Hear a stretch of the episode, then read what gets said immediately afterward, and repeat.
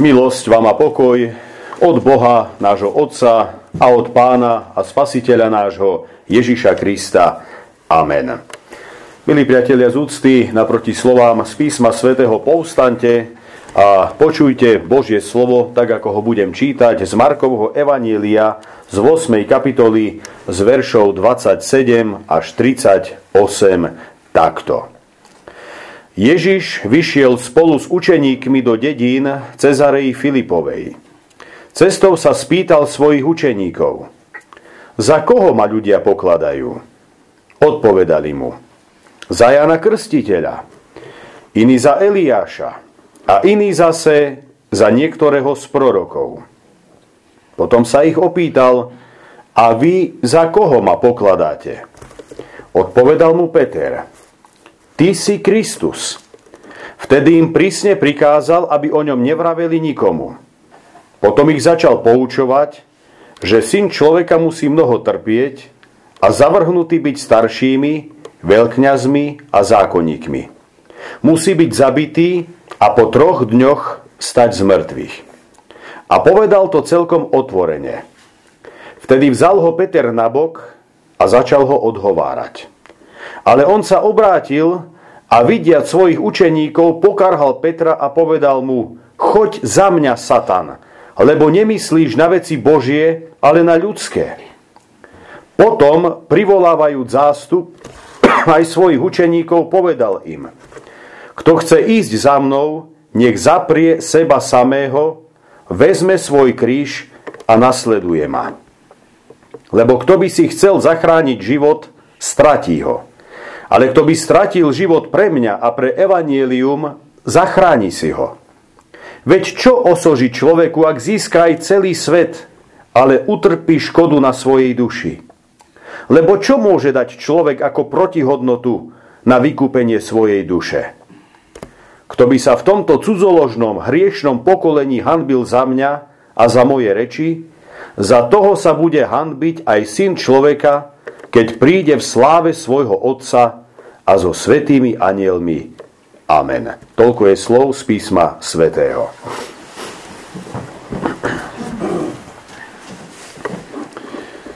Milé sestry, drahí bratia v pánovi. Stať písma svätého, ktorá je zároveň jedným z možných kázňových textov dnešnej predpostnej nedele, je svojím spôsobom prelomová. A to nie len v Evanieliu podľa Marka, ale aj v samotnom pozemskom pôsobení pána Ježiša. Zatiaľ, čo v predchádzajúcich kapitolách by sme sa mohli veľa dočítať o Ježišových mocných skutkoch a slovách, teraz sa začína objasňovať akoby aj zmysel toho všetkého. Zatiaľ, čo doposiaľ šlo o radosnú zväzť o kráľovstve Božom, ktoré sa priblížilo a vyžaduje vieru spolu s pokáním, teraz sa všetka pozornosť obracia na osobu nositeľa tohto kráľovstva a na kráľa, teda na Ježiša ako Krista. Učeníci, dlho nechápaví, dochádzajú k poznaniu Ježišovho mesiášstva a Petrovými ústami vyznávajú svoju vieru. Ty si Kristus, syn Boha živého. Ježiš teraz nasadzuje všetko, aby svojich učeníkov odvrátil od klasického židovského chápania Mesiáša. Pri ňom ide predsa o niečo úplne iné ako o Mesiáša v zmysle národno-politických židovských predstav a nádejí. Ide o Mesiáša, ktorý obetovaním seba samého skrze utrpenie, zavrhnutie a smrť prináša spásu, aby svojim skriesením došiel slávy u Boha Otca. Už tu nie sú zástupy ľudí ako predtým, ale len učeníci. Už tu nie sú démoni ani mocné skutky uzdravenia. Je tu len jeden skutok, a to ten najmocnejší – Kristova obeď za nás. Ježišovi teraz záleží predovšetkým na tom, aby jeho učeníci v neho uverili ako v toho, ktorý prišiel od Boha a pochopili správnym spôsobom jeho dielo a pôsobenie. Toto, milí priatelia, je napokon zmyslom aj blížiaceho sa pôsneho obdobia, do ktorého už o niekoľko dní ako kresťanská církev vstúpime. A síce vedenie k pravej viere a rovnako tak k správnemu pochopeniu Ježiša Krista a jeho diela. Prišla chvíľa, sestri a bratia, aby medzi Ježišom a jeho učeníkmi nastalo jasno. Za koho ma vlastne ľudia považujú? Pýta sa Ježiš. Je až zarážajúce, že napriek mnohým divom, ktoré medzi nimi Ježiš doteraz uskutočnil, ľudia ho vnímajú iba ako jedného z hlásateľov a predchodcov Mesiáša. Nie však ako Mesiáša samotného. Ježiš pravdepodobne nenaplňal predstavy ľudí o tom, ako by mal Mesiáš vyzerať. Nevystupoval ako kráľ, možno ešte ako prorok či uzdravovateľ. No nemal v sebe lesk ani slávu, ktoré podľa tradičných predstav mali Mesiáša sprevádzať.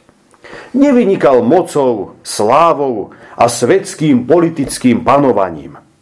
Od týchto vecí sa on práve že dištancoval.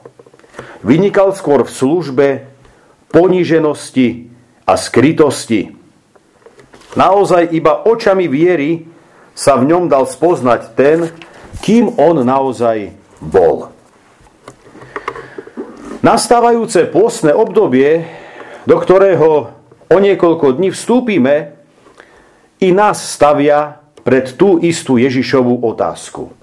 A za koho ma pokladáte vy? Je len na nás, sestri a bratia, či naša odpoveď bude kopírovať tú Petrovu, alebo nie. Je len a len na nás, akým pohľadom hľadíme na Ježiša. Je to pohľad povrchný, alebo je to pohľad viery. Kvalita pohľadu v tomto prípade totiž zásadne ovplyvňuje aj našu samotnú odpoveď.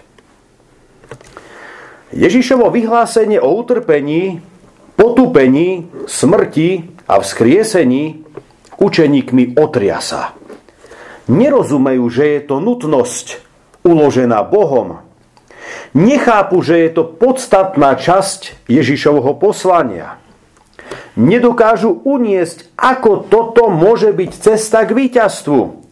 V ich predstavách mal predsa Mesiáš vládnuť vo vonkajšej sláve, ako syn Dávidov a nie trpieť ako služobník hospodinov. Pre židovstvo bola neznesiteľnou myšlienka, že by nositeľ Božieho kráľovstva mal trpieť. Židia pokladali utrpenie za Boží trest, nie za víťazstvo. Trpiaci Mesiáš, to pre nich bola absolútna nemožnosť. Petrova reakcia na Ježišove slova v podobe odhovárania od takejto cesty preto nie je ničím iným ako reakciou bežného Žida, ktorého predstavy boli totálne nabúrané. Drahí priatelia, a aké sú naše predstavy o Ježišovi? Necítime sa jeho utrpením neraz, aj my sami ponížení, zahanbení. Radšej by sme uctievali mocného vládcu, pred ktorým sa musia všetci pokoriť a vzdať sa, ako uctievať muža na kríži. Takto rozmýšľali aj učeníci. Nešlo im to do hlavy. Vnútorne sa búrili. Takto sa snad niekedy búrime aj my.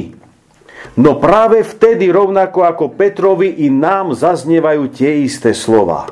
Choď za mňa, Satan, lebo nemyslíš na veci Božie, ale na ľudské. Petrovo odhováranie nie je nič iné ako diabolský pokus zmariť Božiu vôľu. Židovské chápanie Mesiáša je čisto ľudskou záležitosťou. Prijatie utrpenia a nutnosť smrti je však Božou záležitosťou. Taká je vôľa Božia a jej sa Ježiš ochotne a poslušne podriaduje. Jeho utrpenie a smrť sú podstatnou súčasťou boja proti satanovej moci. Výťazstvo nasledovného Kristovho vzkriesenia bude tak znamenať konečnú porážku satana a víťazstvo kráľovstva Božieho.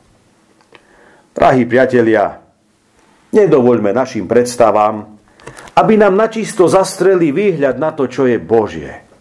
Nedovoľme našim predstavám, aby negatívne ovplyvnili naše rozhodnutie za Krista a jeho vec. Milý priateľ, ako ty v živote prijímaš Božiu vôľu? Ochotne a poslušne? Vediať, že sa deje to najlepšie a že sa deje to, čo má? Alebo možno s hnevom, zatrpknutosťou, neochotou? Tiež je pre nás dnes Pán Ježiš i v tomto smere príkladom ochoty a poslušnosti voči Božej vôli a to i napriek ťažkostiam, o ktorých vedel, že budú nasledovať a ktorým čelil. Kiež je pre nás i blížiace sa obdobie pôstu dobrým časom učenia sa príjmať Božiu vôľu s pokorou, oddanosťou, no tiež istotou, že nech sa deje, čo sa deje, i v tejto situácii, v ktorej sa teraz nachádzame, myslím na celosvetovú geopolitickú, sme v rukách dobrého nebeského Otca. I keď nám nie je všetko jasné, i keď nevšetkému rozumieme, i keď naše predstavy sú možno fatálne nabúrané a nevidíme logiku v tom, čo sa deje, neprestaňme dôverovať, že Boh to i tentokrát má pod kontrolou. Že všetko sa nakoniec deje podľa dobrého Božieho scénára a plánu. Všetko doteraz povedané by sa dalo označiť ako smer Jeruzalem. Toto je totiž Boží smer, tamto máš totiž všetko vyvrcholiť. Všetko pre našu spásu a pre realizáciu Božieho plánu sa odohrá práve tam, v Jeruzaleme. Ježiš to vie. A tak svoj pobyt za hranicami Galilei ukončuje a poberá sa smerom, ktorý mu vytýčil jeho otec. Smer Jeruzalem. Zostať za hranicami Galilei, to je Petrova alternatíva. A možno rovno povedať diablova alternatíva. Je to alternatíva pohodlia, bez obetí, bez utrpenia. Alternatíva chopenia sa politickej moci. Alternatíva svetského kráľovania, pričom oni ako učeníci z toho budú mať samozrejme najväčšie výhody, veď boli najbližšie pri majstrovi. Ministerské kresla budú ich. Teraz je na to najlepšia chvíľa. Kedy, ak nie teraz? Akokoľvek lákavo táto ponuka znie, je to len jedno z ďalších diablových pokúšení, ktoré sa pokúšaním na púšti ani zďaleka neskončili. Milá sestra, drahý brat, a ktorým smerom sa rozhodneš ísť ty? Spolu s Kristom do Jeruzalema, alebo, alebo spolu s Petrom preč od Jeruzalema. Aby sme sa vedeli správne rozhodnúť, Ježiš prednáša dva výroky. Kto chce ísť za mnou, nech zaprie seba samého. Vezme svoj kríž a nasleduje ma. Lebo kto by si chcel zachrániť život, stratí ho. Ale kto by stratil život pre mňa a pre evanielium, zachráni si ho. Veď čo osoží človeku, ak získa celý svet, ale utrpí škodu na svojej duši?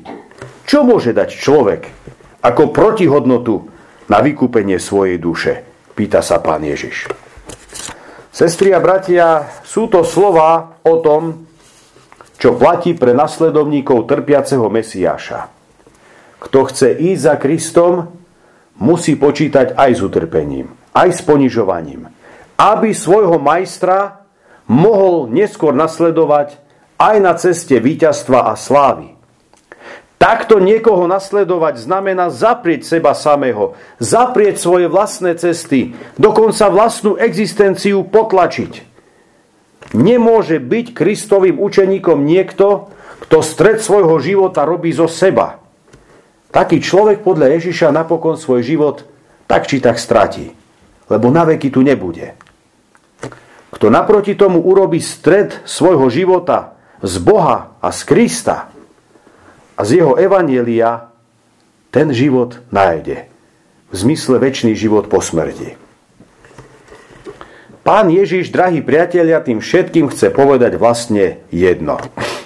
Hlavnou vecou človeka nie je tento časný život a naša ustarostenosť oň.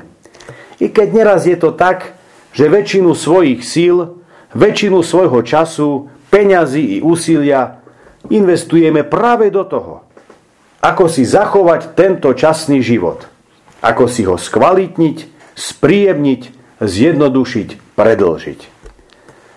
Ale nie to by mala byť naša priorita. Podstatný je život väčší. Kto žije len pre seba a svoj pozemský život, ten možno získa časom veľký majetok, vplyv, úspech, bohatstvo, podobne. Ježiš to vyjadruje spojením ako celý svet, ale stratí svoju dušu teda seba samého. Získa síce časnosť, ale stratí väčnosť. A to nenávratne. Vo chvíli, keď príde na to, že síce získal celý svet, ale zahubil samého seba ako osobnosť stvorenú pre Boha, zahubil svoju dušu, v tej chvíli je už väčšinou príliš neskoro na nejaké nápravy. Drahí priatelia, v tomto svete nie je nič, čo by človek mohol Bohu ponúknuť ako náhradu za seba. Aby sa zachránil pre väčnosť. Strata duše sa nedá ničím vynahradiť. Ani celý svet so svojou mocou a slávou ju nevynahradí. Nepomôže ani zlato, ani striebro. Veď ani Syn Boží nás nezachránil zlatom či striebrom, ale svojim predrahým utrpením a svojou smrťou. Takto predsa čítame v Luterovom vysvetlení druhého článku viery všeobecnej kresťanskej malom katechizme. To, ako sa rozhodneš, milá sestra, drahý brat, závisí od toho, čo má pre teba vyššiu hodnotu. Kto by sa v tomto cudzoložnom hriešnom pokolení hanbil za mňa a za moje reči, za toho sa bude hanbiť aj syn človeka, keď príde v sláve svojho otca a so svetými anielmi. Všimnime si, ako Ježiš na tomto mieste hovorí o ľudskom pokolení. Nuž, nie sú to práve lichotivé označenia. Cudzoložné a hriešne pokolenie. Božie slovo nám nedovoluje myslieť si o sebe príliš veľa. Ak berieme vážne Ježišove slova, nemôžeme veľmi vyskakovať. A preto si o sebe ani veľa nenamýšľajme. Sme cudzoložní v tom slova zmysle, že namiesto Boha Stvoriteľa Uctievame neraz veci stvorené.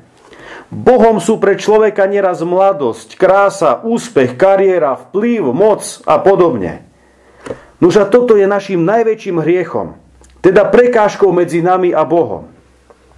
Avšak aj táto prekážka, aj tento múr medzi nami a ním môže byť odstránený. Veď Pán Ježiš preto všetko vykonal.